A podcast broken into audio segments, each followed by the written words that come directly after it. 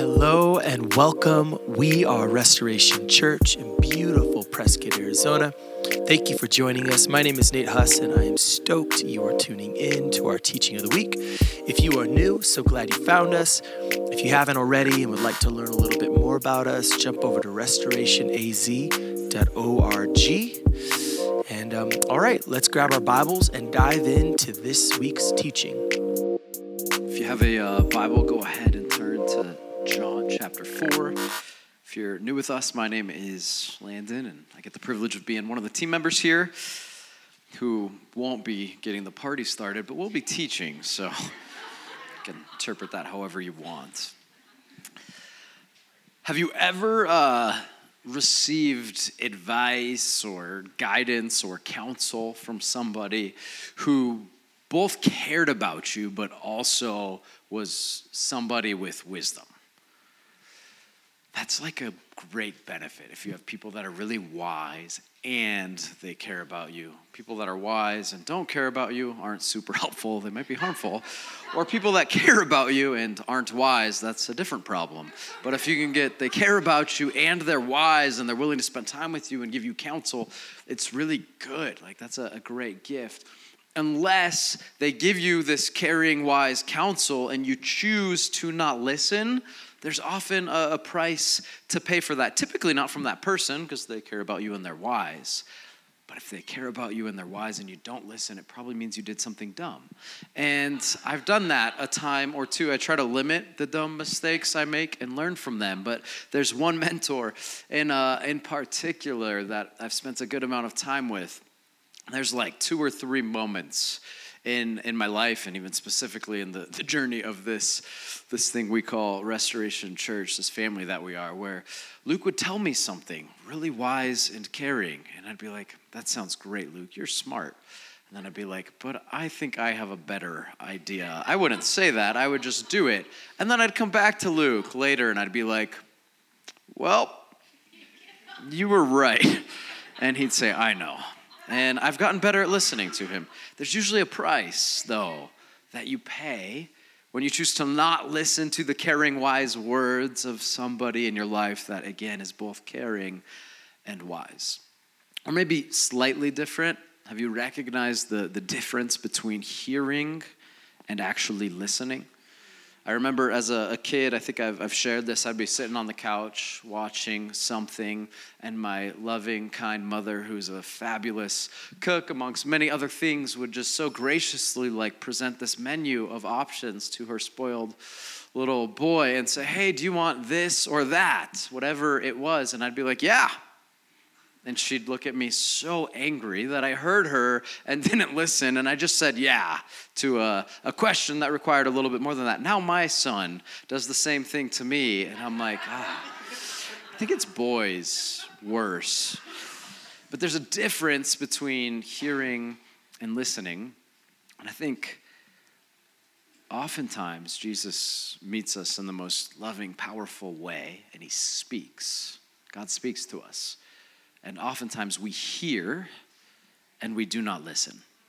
Oftentimes, the most caring person in the world, who happens to also be the most wise, comes to speak out of his caring, loving nature and full wisdom, and we hear him and we don't listen, and we choose not to take Jesus seriously for the things that Jesus says.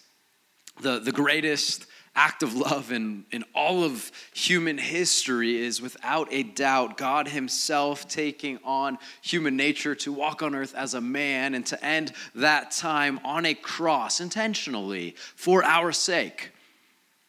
To take this disease called sin in this world that leads to everything horrendous, all kinds of violence and racism and injustices and oppression and abuse and, and even less specific or intentional things, just disease and cancers and sickness and, and death in this world. And Jesus took all of that upon himself on this cross and he died intentionally. And then he rose. This is the ultimate picture, the ultimate moment of both sacrifice and victory. And we sing songs about that and we praise Jesus, rightfully so, for those things. And those were kind of like, if you will, the first two steps in this most beautiful moment of love. But there's a third that we often forget about. After this great act of love, of sacrifice and victory, there's this great act of love through generosity where Jesus does what next? After he appears, he gives the Spirit. And that's what completes this most beautiful act of love. But it's something we often neglect. I think in a similar way to how we often neglect the Spirit in Father, Son, and Spirit.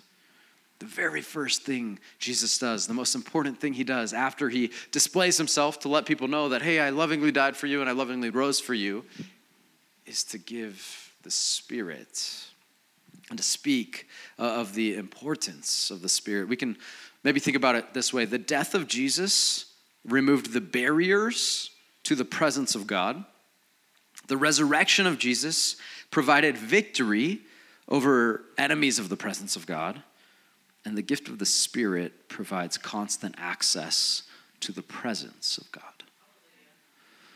We, have talked recently, it just kind of keeps coming up of this unbelievable, beautiful, both symbolism and, and kind of realism of the curtain and the innermost place of the temple, the Holy of Holies that housed the presence of God being torn in two, ripped apart when Jesus died.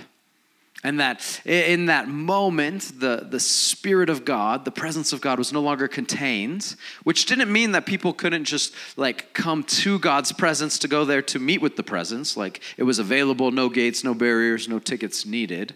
It actually was deeper than that. It was that now the Spirit would go out into the world. God wouldn't demand we go to Him, He would go out to us and the, the huge significant difference between just Jesus and his incarnation as a man walking with two feet like we do and having two hands and eating meals next to people like we do, doing things like we do, is that he was just one man in one place at a time in that incarnational role. But with the Spirit, full access to anybody at any time is what makes Jesus trustworthy always, no matter the moment no matter where you are at or I am at or the people to your left or right are at, different places, different times, good moments, bad moments, Jesus has given his spirit to all of us, offered his spirit to all of us in each of those moments.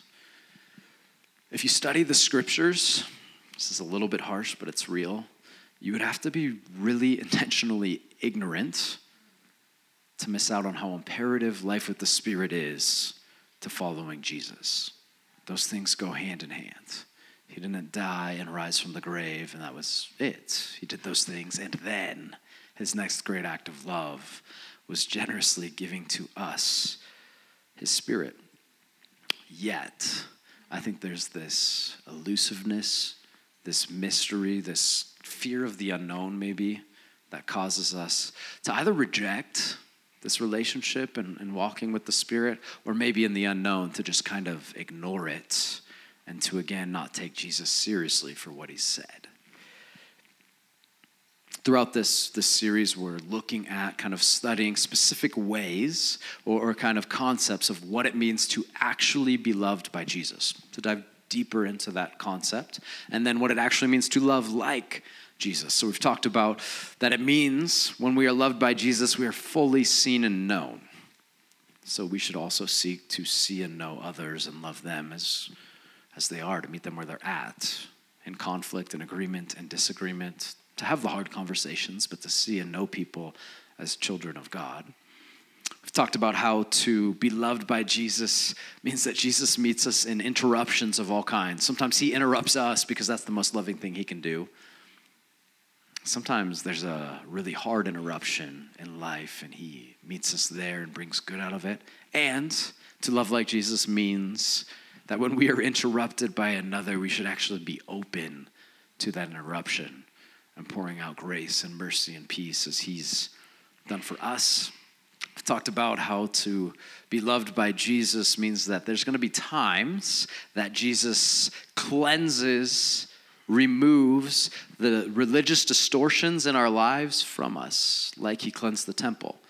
And that there's then going to be times that to love like Jesus, and we have to be unbelievably cautious with this, with great humility, that we might play a role in partnering with God and helping them to see religious distortions in their lives as well. Today is going to be about the Spirit. Uh, to be loved by Jesus means you are given the Spirit. To love like Jesus starts with listening to the Spirit. Look at it from uh, the perspective of the, the Gospel of John. I want to start in John chapter 4, verse 1. We read this. When Jesus knew that the Pharisees heard he was making and baptizing more disciples than John, though Jesus himself was not baptizing, but his disciples were, he left Judea and went again to Galilee. He had to travel through Samaria, so he came to a town of Samaria called Sychar, near the property that Jacob had given his son Joseph. Jacob's well was there, and Jesus, worn out from his journey, I hadn't mentioned this last time I almost did though. How beautiful is that? Did you know Jesus was worn out at times? And yet he was still faithful. So when we're worn out, we can go to Jesus and know that he gets it and that he's trustworthy in worn out moments. Worn out, he sits down at the well. It was about six in the evening. A woman of Samaria came to draw water. Give me a drink, Jesus said to her. For his disciples had gone into town to buy food. How is it that you, a Jew, ask for a drink from me, a Samaritan woman? She asked him. For Jews do not associate with Samaritans. In this moment, what Jesus is doing is tearing down barriers and expectations. If you follow Jesus for very long, you're going to find out this is something he fairly commonly does. He rips apart, tears down, in the best of ways, barriers and expectations. It was very unexpected for Jesus to speak to a woman at all. That was not the cultural norm. It was very unexpected for Jesus to speak to a Samaritan. They didn't like each other. It was way more unexpected for Jesus to speak to a Samaritan woman. And yet there he is, crossing boundaries, tearing down bridges and expectations. Right before this, he does the same thing actually with Nicodemus in John chapter 3, just one chapter before. He tears down a different kind, a different set of barriers and expectations. Might be worth reading throughout the week, but let's continue in, in verse 10. Jesus answered, If you knew the gift of God and who, key in on that word for later, is saying to you, Give me a drink, you would ask him, and he would give you living water. Sir, said the woman, you don't even have a bucket, and the well is deep. So, where do you get this living water? You aren't greater than our father Jacob, are you? He gave us the well and drank from it himself, as did his sons and livestock. Jesus said, Everyone who drinks from this water will get thirsty again, but whoever drinks from the water that I will give him will never get thirsty again, ever. In fact, the water I will give him will become a well of water springing up within him for eternal life. Sir, the woman said to him, Give me this water so I won't get thirsty and come here to draw water. Go call your husband, he told her, and come back here. I don't have a husband, she answered. You have correctly said, I don't have a husband, Jesus said. For you've had five husbands, and the man you now have is not your husband, but you have so what you have said is true. Sir, the woman replied, I see that you are a prophet. Next, what is going to happen is Jesus is going to remove more expectations. He's going to tear down more barriers as she reveals what she expects in terms of what it looks like to worship and know God. Sir, the woman replied, I see that you are a prophet. Our fathers worshiped on this mountain, yet you Jews say that the place to worship is in Jerusalem. Jesus told her, Believe me, woman, an hour is coming when you will worship the Father, neither on this mountain nor in Jerusalem. You Samaritans worship what you do not know. We worship what we do know, because salvation is from the Jews.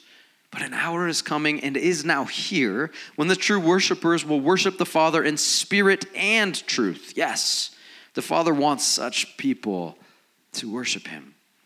God is spirit, and those who worship him must worship in spirit and truth. The woman said to him, I know that Messiah is coming, who is called Christ.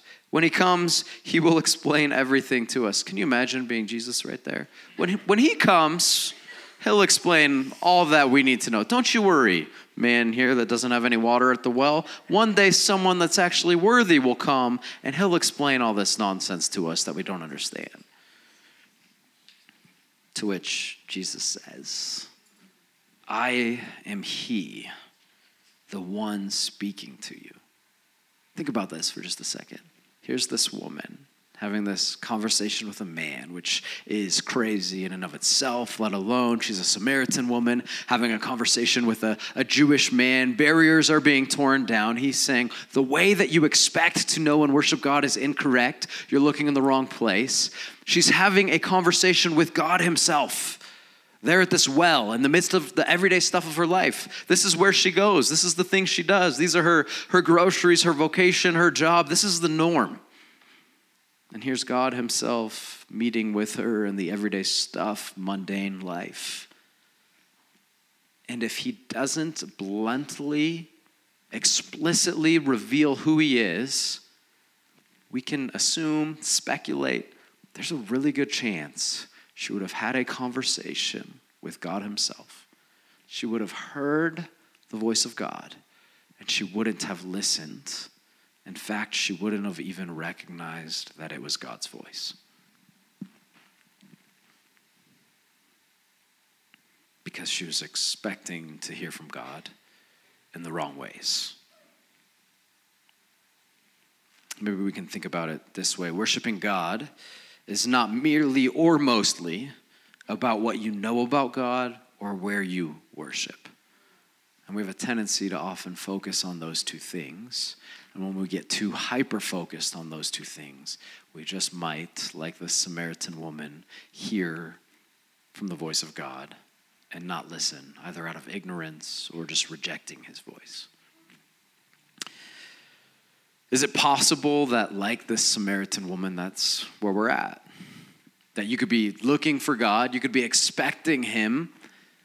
Maybe you're even seeking Him out, but in the wrong ways. And so, hearing his voice speak to you throughout your version of the day to day stuff of life, where you shop, where you plan, where you play, where you worry, where you work, the voice of God is actually there speaking to you, and you hear it, but maybe you don't recognize it or listen to it. Is it possible that we as Christians, we as people in this church we call Restoration Church take the truth part of worshiping and knowing God so seriously that we miss out on the spirit and truth part that Jesus himself has declared is good. Let's look at what Jesus continues to say on this topic. We're going to turn to John chapter 16.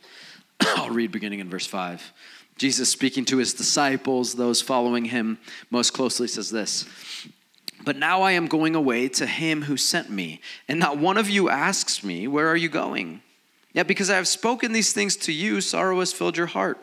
Nevertheless, I am telling you the truth. It is for your benefit that I go away. I'm going to read that again. It is for your benefit that I go away. Because if I don't go away, the counselor will not come to you. If I go, I will send him to you. When he comes, he will convict the world about sin, righteousness, and judgment. About sin, because they do not believe in me. About righteousness, because I am going to the Father and you will no longer see me. And about judgment, because the ruler of this world has been judged. I still have many things to tell you, but you can't bear them now. When the Spirit of truth comes, he will guide you into all the truth. For he will not speak on his own, but he will speak whatever he hears. That is a really crucial part. He will also declare to you what is to come. He will glorify me because he will take from what is mine and declare it to you. Everything the Father has is mine. This is why I told you that he takes from what is mine and will declare it to you. Another one of my friends and mentors has a book called Better Off Without Jesus. That's what Jesus is declaring here that we, that his disciples, are better off without Jesus. The context is clearly so that we can be given the Spirit in this way, this constant access to the presence of God. That's why the curtain was torn. That's why Jesus gave up his life. That was not the end, nor was the resurrection the end, but presence fully with the Spirit was this beautiful next step. So, do we take Jesus seriously when he speaks and says we are better off without him? Or do we hear and not listen?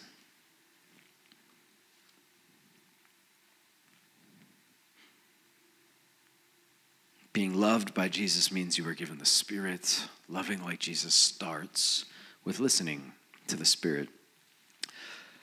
Uh, we're going to turn to Galatians now. It's one of the most prominent, popular passages on the Spirit and specifically the, the fruit of the Spirit. I think it's also one that actually can really lead us astray in our understanding of the Spirit. So we're going to read it beginning in, in verse 16 of Galatians chapter 5. I say then, walk by the Spirit, and you will not carry out the desire of the flesh. For the flesh desires what is against the spirit, and the spirit desires what is against the flesh. These are opposed to each other, so that you don't do what you want. But if you are led by the spirit, you are not under the law. Now, the works of the flesh are obvious sexual immorality, moral impurity, promiscuity, idolatry, sorcery. We think those are the more powerful ones. I think these are the more powerful ones, though. Hatreds, strife, jealousy, outbursts of anger selfish ambitions, dissensions, factions. That's an interesting combo. Envy, drunkenness, carousing, and anything similar. I tell you about these things in advance, as I told you before, that those who practice such things will not inherit the kingdom of God. But the fruit of the Spirit is love, joy, peace, patience, kindness, goodness, faith gentleness, self control. Against such things there is no law. Now, those who belong to Jesus Christ have crucified the flesh with its passions and desires. Since we live by the Spirit, we must also follow the Spirit. We must not become conceited, provoking one another, envying one another. Notice this that list is not a to do list, it's simply a test. Is the Spirit actively working in your life, this imagery of producing fruit, or not? What Paul is saying is not, go be these things. He's just saying, do you see the work and life of the Spirit in your life, or do you not? It's like if your car won't start and you get the battery tested. Is it working or not? It's not make it better what we should not hear, and I think what we oftentimes hear, especially in our uh, American cultural Christianity, self help book enthused kind of gospel understanding, is go be more loving. Or maybe you're kind of a boring person. Go be more joyful. That's what you need to do. Or maybe it just seems like life is filled with anxiety and so you read this and you go like oh my gosh i'm getting anxious thinking about how much peace i don't have and you want to go figure out how to get more peace. Maybe you're not very kind so you should practice kindness. Or you're not good and you need goodness. Or you're not very faithful so you go let me let me get more faith or gentleness or self control. I'm going to say it again. This is not a to do list. In fact, the worst thing you could possibly do is to read this list and go, I'm going to go pick up one of those books on how to be more gentle. I'm going to go pick up one of those books on how to be more faithful or kind or how to get peace. That'd be the worst possible next step you could take because that's not Paul's intent. That's just not how it works. Why? Because that makes it about us and our power and our faithfulness and our goodness. And this book has never been about us other than as the object of God's love. I think we often overcomplicate life with the Spirit. When Jesus loves us by giving us his Spirit, he gives us the voice of a person, not the actions of some mysterious thing. I love how Mark Sayers writes about this. He says this The life of the Spirit, or the life the Spirit gives, is not an abstract package of blessing. It is His own life that He shares with us, the life of fellowship with the Father and the Son. Thus, the Spirit is not like some divine milkman leaving the gift of life on our doorsteps only to move on. And giving us life, He comes in to be with us and remain with us. Having once given life, then, He does not move on, He stays to make that life blossom and grow. We are given a person, and that person has a voice. So we must get used to hearing his voice, to recognizing his voice. One of the, the most common questions I, I get pretty frequently is how do I know whether or not God is speaking to me? How do I know if this idea, this concept, this desire, whatever it is, is from God or isn't from God, or specifically is from someone else? This is why it's so important to be able to recognize the voice of the person that is the Spirit speaking to us, that Jesus died and rose to so generously give to us. Because there's a lot of ways to get this wrong, and it happens frequently. We can think we are hearing the Spirit of God when in fact all we're hearing is our own emotions or feelings or desires or ambitions, even fears. We could think we're hearing the voice of the Spirit of God when in fact we're just hearing the voice of somebody else, some other person. Or it's also very possible to think that we're hearing the Spirit of God speak to us when in fact what we're hearing is a really effective impersonator of the voice of the Spirit of God, which Satan loves to be and is quite good at.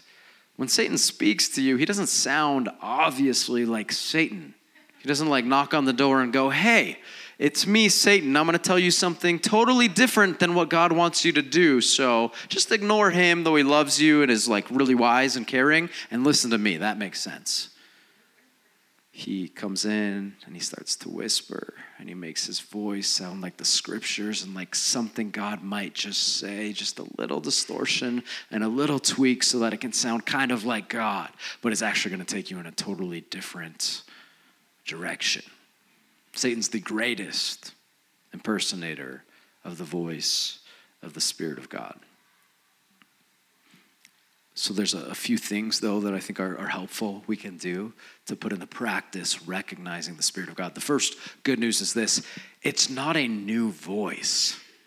The Spirit of God was not born when Jesus died and that curtain was torn. The Spirit of God was a part of the whole history of these scriptures. And so it shouldn't be an unfamiliar voice if you've read the scriptures. And if you've not, that's okay too. We can get to know this voice by reading the scriptures.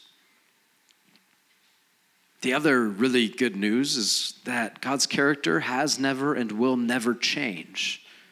So if the voice is not this perfect balance of the ridiculous grace and generosity of Yahweh, of his mercy, of his forgiveness, of his faithfulness, of his anger at injustice, then it's not his voice if it sounds like a new iteration of who God is, like, oh wow, God's really developing. Glad to see he's coming along. He's doing some new things.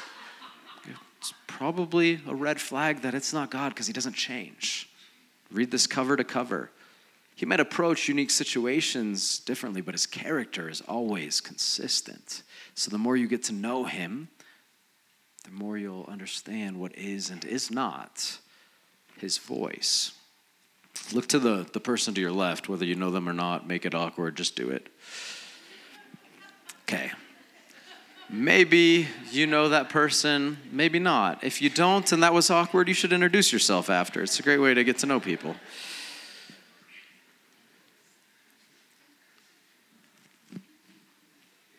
Do you know their voice?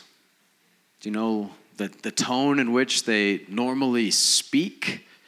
Is it high pitched? Is it low? Is it fast paced? Is it slow? Is it excited? Is it not?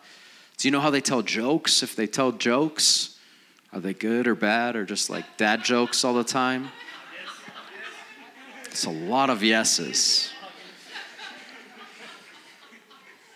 Would you know if they were speaking to you that something was off? Something wasn't right, something was normal, they were speaking differently. The answers are going to vary. Some of you knew the people to your left and you knew their voice. Some of you did not know the person to your left or that person, which is the Spirit. Is the Spirit one of the voices you know and would recognize?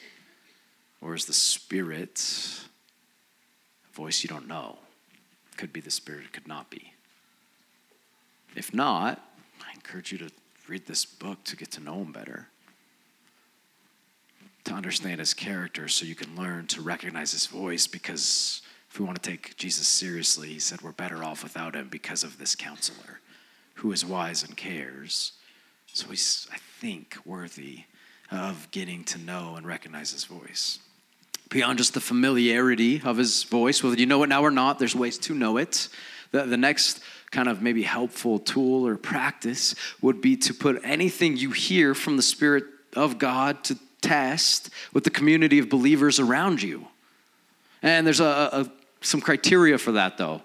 You can get anybody you want to say anything you want. Let me rephrase that. You can't get anyone you want, but you can find anybody, somebody, to tell you the thing you want to hear in the name of Jesus. It's just called an echo chamber. If you're on the political left and you want the political left to be the side of Jesus, that's easy to find. If you're on the political right and you want the political right to be on the side of Jesus, that's easy to find. If you think this or that about this camp or that, this theology, this concept of sexuality, I promise you, you can find many people who will tell you that thing in the name of Jesus. That is not what I'm talking about. Probably people close in your life with kind of two patterns. It needs to be somebody that is willing to tell you something hard. If they've never told you something hard or something you disagree with, then they're not the person two of our elders were, were sitting in the up here in the, the first service. And just i was thinking like both of them would call me out. They, they would speak up and that's good. That makes them a voice worthy of listening to. If, if someone's not willing to call you out they're not worth listening to. On the other hand the opposite but just as important if all somebody does is call you out and challenge you they're also not worth listening to that's not somebody to, to gauge if it's if you're hearing from the Spirit of God. It's got to be somebody that cares and is wise. They can interpret the situation uniquely because when the Spirit speaks, he often will provide this testimony of other believers and it'll be congruent and in alignment, both with the scriptures, because God doesn't change, and with his character, because his character doesn't change, and then with the body of believers who have proved worthy of listening to.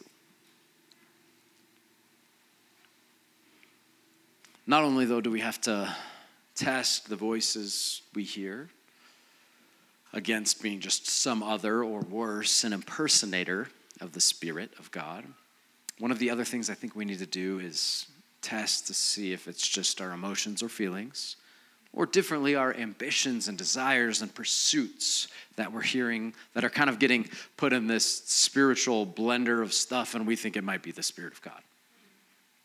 So I think what we actually have to do is spend time in self reflection to gain awareness of what we're feeling. That's a good practice. To gain awareness of what we want, of what we desire, of what we pursue, of what we fear. Not to just put those things to death because, oh, they come from me, they must be bad. No, you have a sinful nature and you were also born in the image of God, so it could be either. What we do, though, once we have awareness of our emotions and feelings, differently, our passions, our desires, is we put them before God and go, here's what I'm feeling and thinking. Another kind of tip don't try to fix them first. If you're not comfortable, you're like, ah, you know what, I'm feeling this, but I'm not sure if it's good or not. So I'm going to wait to bring it to God until I think it's a better feeling or I want to pursue this thing or that thing. And you go, I'm not sure if God's going to be happy with that though. So I'm going to tell him I'm actually pursuing this. He already knows our God isn't dumb. So we just bring what we're actually pursuing and wanting and feeling to him. And you go, God, here's what I have. And he'll be like, I know. I'm glad you know now. And then you go, Is this in line with your spirit and your way and your direction or not? And he'll give you clarity. You can ask others who've earned the right to be heard in your life. whether or not they think that's in alignment with the Spirit. In his book, Discipled by Jesus, uh, Robert Gelinas provides this kind of helpful, simple framework for listening to the Spirit. Three simple words, and we'll sort of close with this rest, surrender, wait. In order to, to hear accurately the voice of the Spirit, rest, simple, carve out time, breathe deep, remove distractions as opposed to work endlessly, pursue endlessly until you're exhausted and have no time to hear. Rest. It's hard. Surrender, give up control.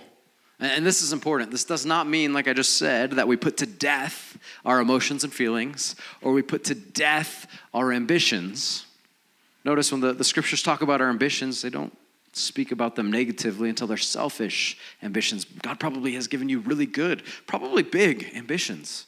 That's great. Surrender doesn't mean kill, surrender just means put before Him and give up control. So, again, can you put in the work of self reflection to have awareness of what you're wanting and feeling and bring that before God, but let go of the control piece?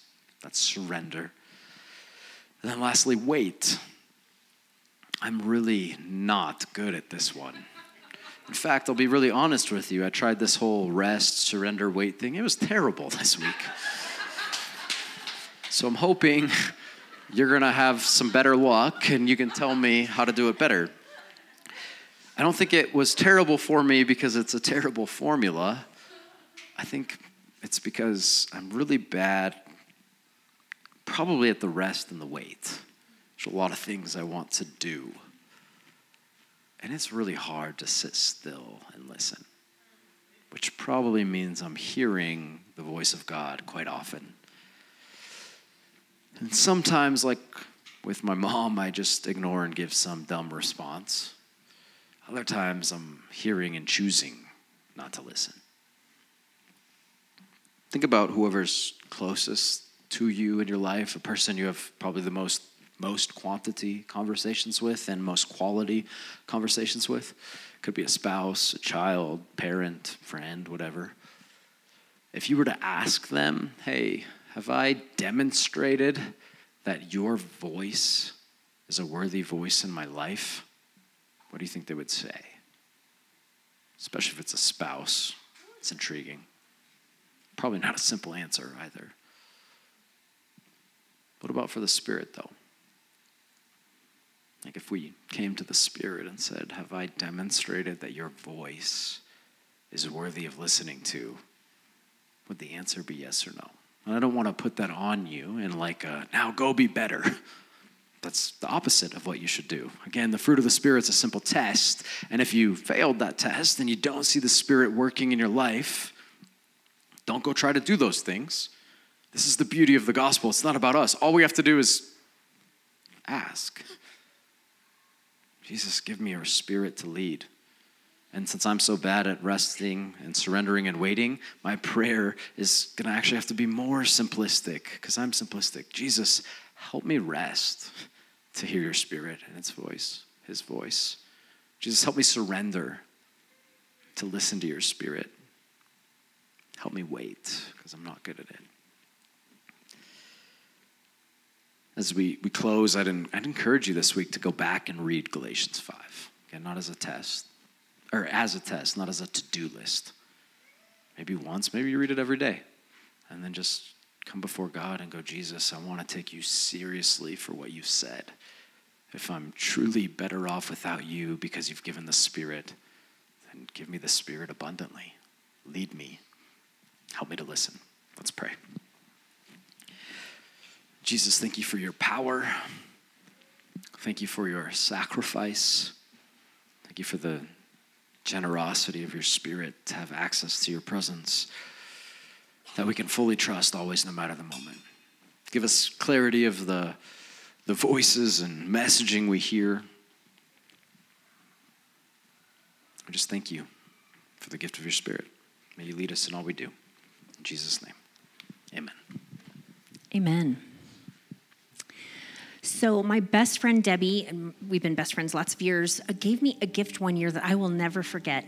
Um, she gave me registration to a triathlon. and it was a terrible idea. No, I'm just kidding. It, uh, it wasn't a terrible idea, but she did it because she thought I would really enjoy it. And I will just tell you, I trained. I did the I did the work. I was a runner already, but um, I went to the Y and I I did a bazillion laps, a bazillion, give or take a few, uh, and I thought I was ready.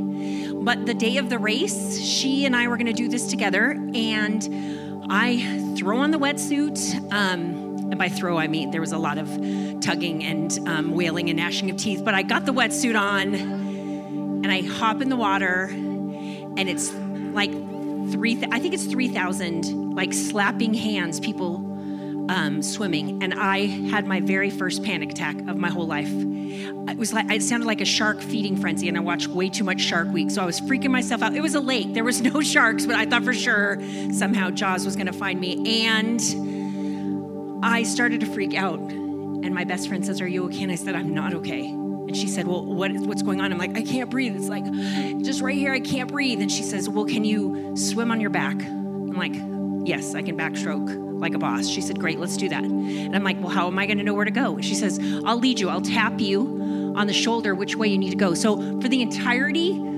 of that race, in the swimming part, she treaded water and tapped me on whichever arm I needed to like lean in that direction. It was unbelievable. And when we talk about the Holy Spirit, that's actually what comes to mind. Sometimes God speaks eloquently in the, in nature, and sometimes He speaks eloquently through a friend who really cleans your clock, and sometimes it's this gentle tap. And even though there obviously is a flaw in that parallel, because my my best friend didn't make me, she didn't knit me together in my mother's womb, right? We have been given this incredible gift as believers of the Holy Spirit. To, to, to guide us and direct us and to protect us, unbelievable. And sometimes to give us little nudge that we need, the little direction that we need. I think it's interesting, Landon, we covered a lot of scripture today, but Landon was talking about John chapter 4 with the Samaritan woman, which is such an incredible story. But right after we stopped reading, there's this wonderful verse that says, and she left her jar. Right there, right there at the at the watering hole, she left her jar. And I don't know what your jar is. Maybe it's self-reliance or self-importance or control or some of the major things you're facing right now that you're not trusting God with because you feel like, I, I got this, God, I, I got this. You and I are called by the Spirit to leave our jar and to let Him be the one to fill it up. I'm not sure I would have ever seen that part of my friend Debbie had I not stopped and said, I am at the end of me. I can't do this anymore. But because I was willing to do that, she was able to be a helper. And the Holy Spirit desires to nudge us and help us and help us leave our jars wherever they are. We're entering our time of response. There is an incredible prayer team over here that would love to help you. Um, they would love to pray for you and help you get to the bottom of what your jar might be. Or maybe you're not quite sure, you don't totally understand the whole Holy Spirit thing, and they'd love to be able to pray that God would give you wisdom and give it generously. We also have our time of communion. This beautiful practice, again, that we do at this church to signify not only Jesus dying on the cross and raising again, but also this incredible gift of the Holy Spirit. So when we do this together, we celebrate the incredible awesomeness of God in doing so. For the next couple minutes, we'll sing a little, we'll take communion, and if you need it, there's a prayer team ready to help you. Let's pray. God, thank you. Thank you for your gentle nudges. Thank you when they're not so gentle. Hmm. But I just pray, Father, that you would allow us to get to a place where we trust you so implicitly that we rejoice in leaving our jars of control, of, of pride, of self importance, of self reliance. And I thank you for your spirit who gently leads us, lovingly guides us, directs us, and protect us, protects us. In Jesus' name, amen.